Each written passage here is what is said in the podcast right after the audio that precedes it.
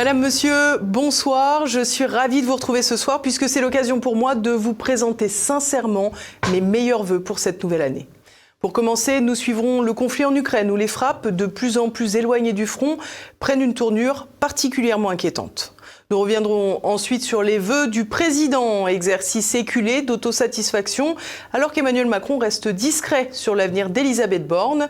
Et puis nous évoquerons les études sur la faible démographie française, alors que de plus en plus de nationaux quittent le territoire. Le conflit en Ukraine va-t-il prendre une nouvelle tournure en difficulté sur le front face aux combattants russes? Kiev semble s'engager en faveur de frappes sporadiques sur des cibles symboliques. Le point tout de suite. Après la Crimée et la mer Noire, Belgorod. Depuis l'échec de la contre-offensive ukrainienne et l'hémorragie de munitions et d'armes, Volodymyr Zelensky peine à convaincre ses troupes que la victoire est encore possible. Dans son entourage, les critiques pleuvent et se matérialisent même en opposition officieuse puisque son chef d'état-major, le général Zaloujny, à l'instar de son ancien conseiller Oleksiy Arestovitch, ont caressé l'envie de se présenter face au président en place lors des élections présidentielles qu'il vient finalement d'annuler. Un besoin de faire taire les dissensions au pouvoir, mais également une nécessité de redonner au peuple ukrainien un espoir en voie de disparition face aux échecs militaires, conduisant aux désormais inévitables pertes des provinces de l'Est. C'est dans ce cadre que Zelensky et l'aile droite au pouvoir privilégie les initiatives ponctuelles qui suscitent les intérêts médiatiques, tout en frappant le moral de la population russe. Ainsi, la ville frontalière de Belgorod, déjà victime d'une incursion éphémère par des combattants ukrainiens en mai dernier, a fait les frais de bombardement le 30 décembre. 25 personnes, dont trois enfants, seraient mortes dans les frappes sur un quartier visiblement résidentiel de cette ville, à à peine 100 km de Kharkiv ou Kharkov. Plus de 100 personnes auraient été blessées dans l'attaque. C'est l'opération la plus meurtrière pour Moscou depuis l'entrée des troupes russes en Ukraine le 24 février 2022. En effet, le conflit ayant lieu sur le territoire ukrainien, la population civile ne souffre pas directement de la guerre. Ces bombardements sur Belgorod viennent donc percuter la réalité des Russes. Un élément recherché par Kiev pour que le doute sur l'issue de la guerre s'immisce dans les esprits russes, à plus forte raison que l'élection présidentielle, prévue pour mars prochain, approche à grands pas et promet d'être plutôt un plébiscite pour Vladimir Poutine.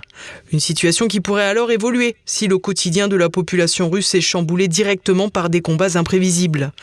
Lors d'une réunion d'urgence au Conseil de sécurité de l'ONU, l'ambassadeur russe Vassili Nebenzia a dénoncé une attaque aveugle et délibérée contre une cible civile. De son côté, Vladimir Poutine n'a pas attendu longtemps pour prendre la parole et promettre de lourdes représailles. Des déclarations faites depuis un hôpital militaire où le président russe visitait des blessés. Ну, мы, мы со своей стороны будем наращивать те удары, о которых я сказал. Это безусловно. Не, не одно такое преступление, а это безусловное преступление против гражданского населения безнаказанным не останется. Это сто процентов. Сомнений быть не может. так и будем делать. Вот э, вы, наверное, обратили внимание, что буквально на следующий день такие удары были нанесены. И сегодня, по-моему, наносятся. И завтра будем делать. Les représailles n'ont d'ailleurs pas tardé. Même à Kiev, des missiles russes se sont abattus. Au moins six quartiers de la capitale auraient été ciblés, faisant en tout 27 blessés. Sans surprise, Moscou estime avoir frappé des infrastructures utilisées à des fins militaires. Quoi qu'il en soit, ces frappes de part et d'autre, éloignées de la ligne de front, dessinent une dangereuse tournure de la guerre où les civils pourraient de plus en plus payer le prix du sang. Une stratégie de la dernière chance pour Kiev qui mise sur des actions symboliques relayées par la propagande occidentale pour accompagner le narratif dominant, mais une stratégie qui, à l'instar des incursions de groupes isolés en Crimée, n'a pas d'incidence réelle sur le conflit en général sinon d'éloigner encore un peu les perspectives de paix. Qui dit Nouvel An dit vœu du président. Dans un registre classique en la matière, Emmanuel Macron a oscillé entre autosatisfaction et formule vide de sens. Petit aperçu avec Olivier Frère-Jacques. Un discours et beaucoup de drapeaux, c'est l'une des choses qui a le plus marqué ceux qui ont eu le courage de regarder les vœux présidentiels du 31 décembre. Emmanuel Macron s'est en effet exprimé dans les jardins de l'Élysée devant une ribambelle de drapeaux, au premier rang desquels Cocorico, la France, puis l'Union européenne, un drapeau majoritairement blanc qui pourrait être celui de Chypre, puis ceux de l'Afghanistan, de l'Afrique du Sud, de l'Albanie et de l'Algérie. Étonnante représentation pour des vœux nationaux et pas pour un discours international. Rapidement, le président a égrené une litanie des mots qui touchent le pays. Inflation, violence, terrorisme, risque écologique, peur du déclassement et de la perte de contrôle, autant d'inquiétudes balayées par son optimisme solide à toute épreuve. Pourtant, je suis convaincu, et ce n'est pas un faux optimisme, que dans ce contexte de crise peut naître le meilleur. Après cette année de règne macronien, peu s'attendent cependant au meilleur et pourtant le pensionnaire de l'Élysée semble assez content de l'année écoulée. En 2023, la France est sans doute l'un des pays occidentaux qui, en dépit du contexte, a pris le plus de décisions, conduit le plus de transformations. Tous ces mois passés ont donc été bien loin de l'impuissance qu'on nous prédisait et c'est heureux.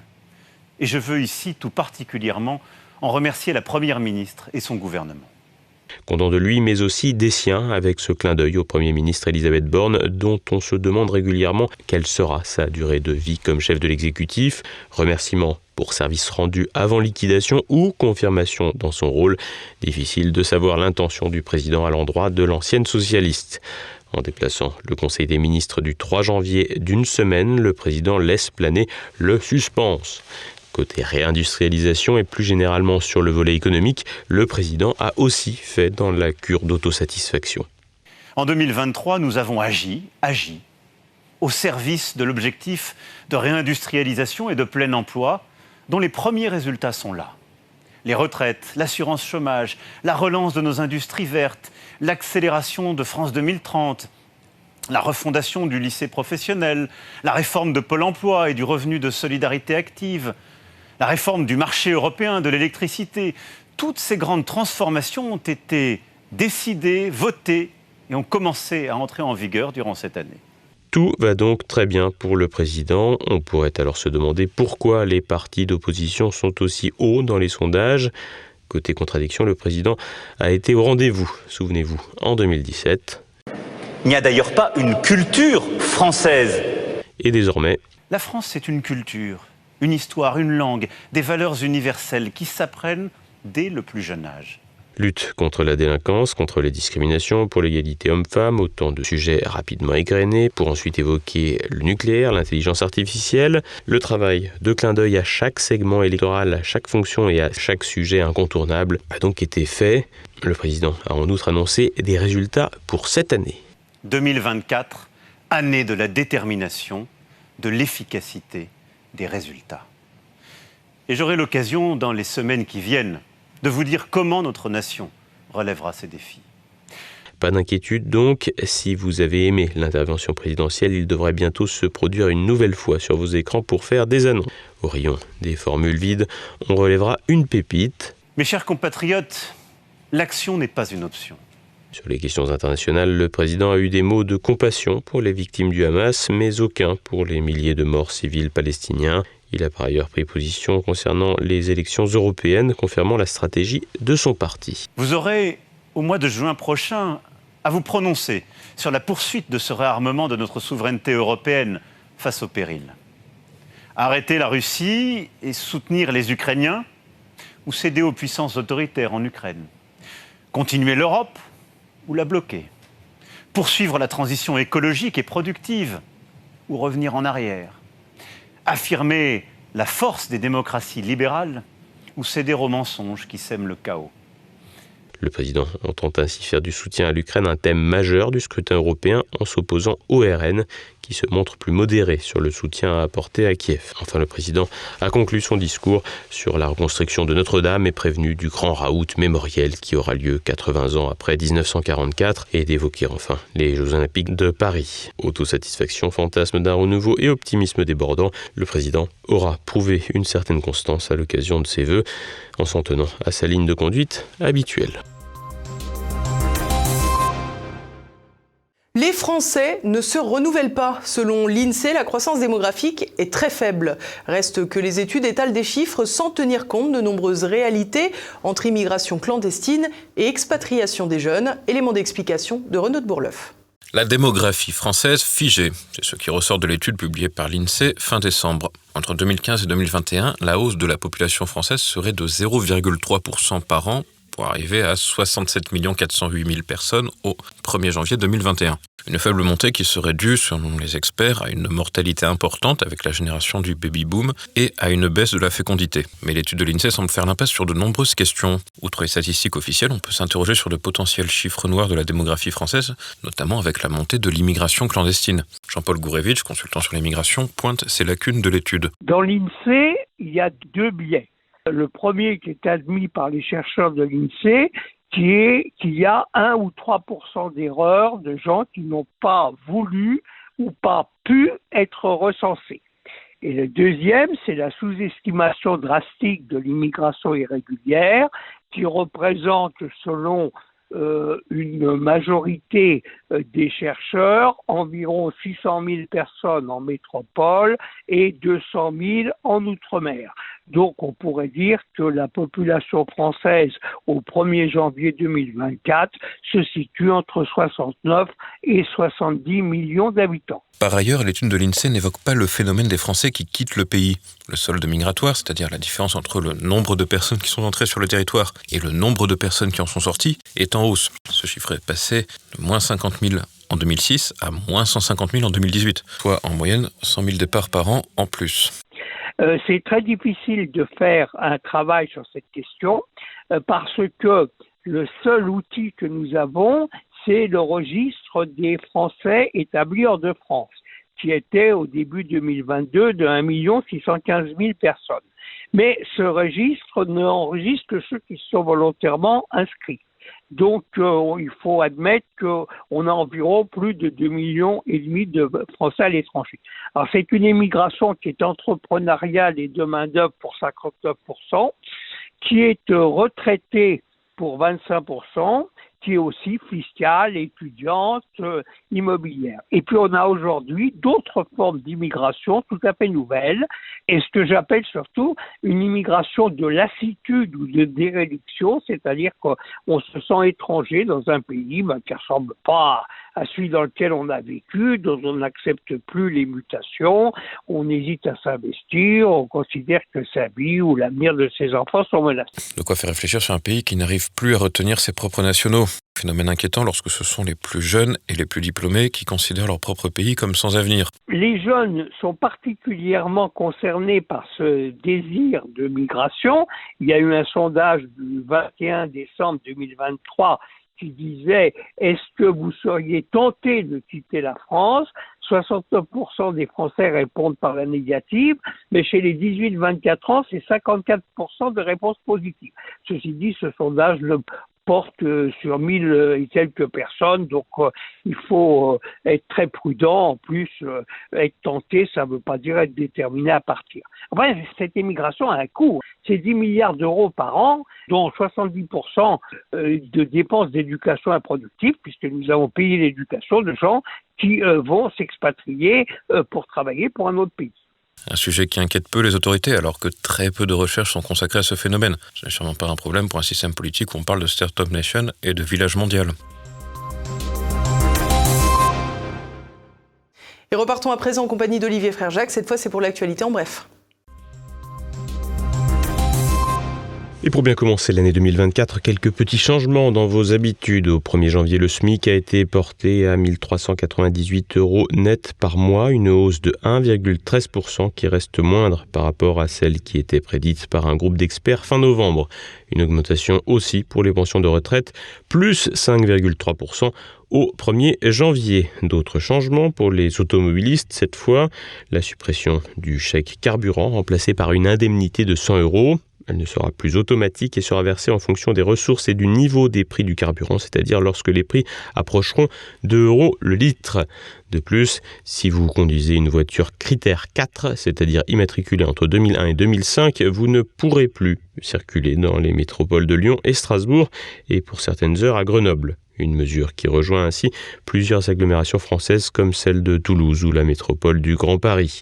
Et comme pour faire plaisir aux Verts, le gouvernement lance les premières voitures électriques à 100 euros par mois, un dispositif qui doit permettre d'acquérir, sous condition de ressources, un véhicule électrique avec des mensualités allant de 50 à 150 euros par ailleurs, l'âge légal pour obtenir le permis B est abaissé à 17 ans. Mais vous ne perdrez plus de points si vous dépassez les limitations de vitesse jusqu'à 5 km h Les petits excès de vitesse restent toutefois des contraventions. Autre changement, l'augmentation du prix du timbre qui, pour une lettre de 20 grammes, passe de 1,16 euros à 1,29 euros et du paquet de cigarettes plus 1 euro le paquet, le plus cher étant maintenant à 12,50 euros.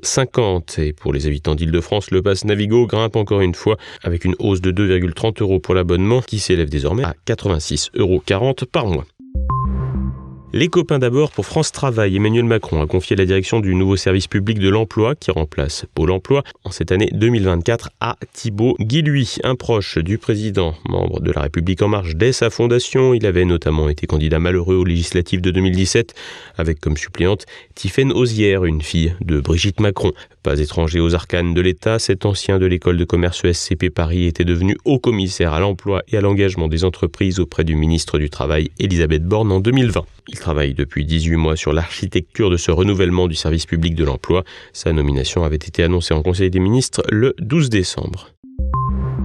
Le patrimoine français part en fumée. Le château du Grand Cerquigny, situé dans l'Eure, à quelques kilomètres de la petite ville normande de Bernay, a été ravagé par un incendie dans la nuit du 30 au 31 décembre.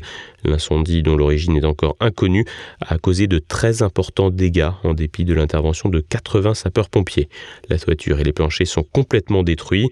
A priori, personne ne se trouvait dans le château lors du sinistre. Ce château du XVIIe siècle, partiellement inscrit au titre des monuments historiques, était devenu la propriété d'une quarantaine de personnes.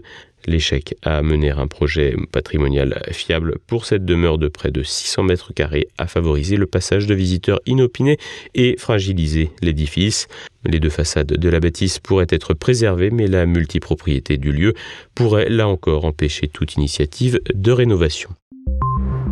L'évêque de Bayonne attaqué par les officines LGBT. Dans une note, Monseigneur Hayet invite les prêtres de son diocèse à bénir individuellement les personnes homosexuelles tout en incitant ces dernières à demander secours à la grâce pour conformer leur vie à la volonté de Dieu. Cette consigne s'inscrit dans le contexte de la petite révolution entreprise fin décembre par le Vatican. Le Saint-Siège avait en effet autorisé la bénédiction des couple de même sexe lors de tout rite liturgique. Sans surprise, la position de Monseigneur Hayet ne passe pas auprès des associations communautaires homosexuelles.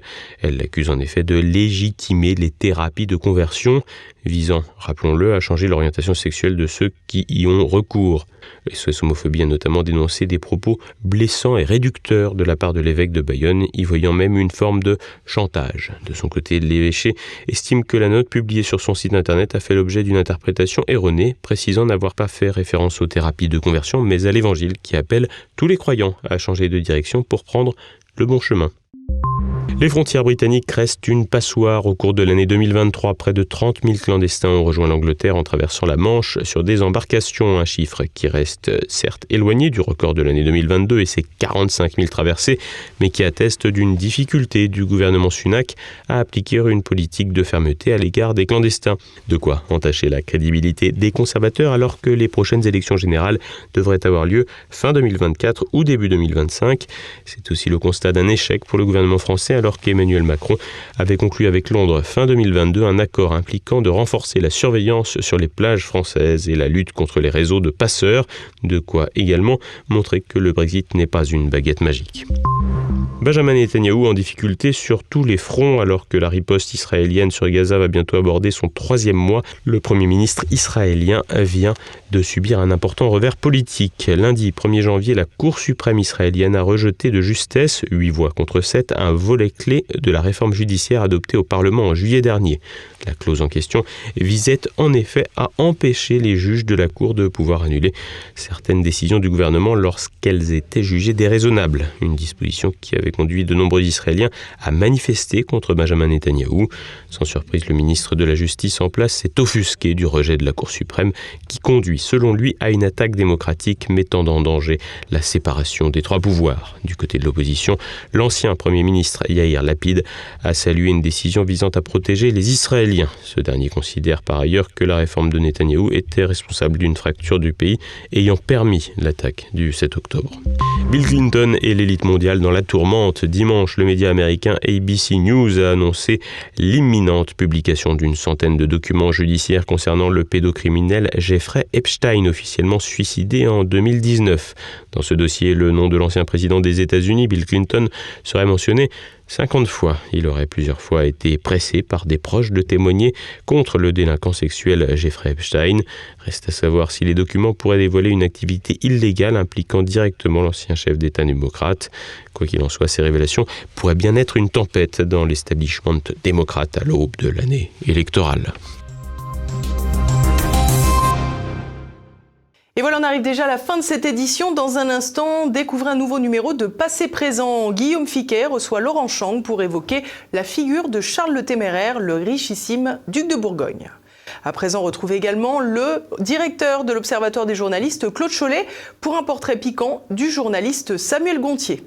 C'est à présent la fin de cette édition. Merci à tous pour votre fidélité. À demain. Bonsoir.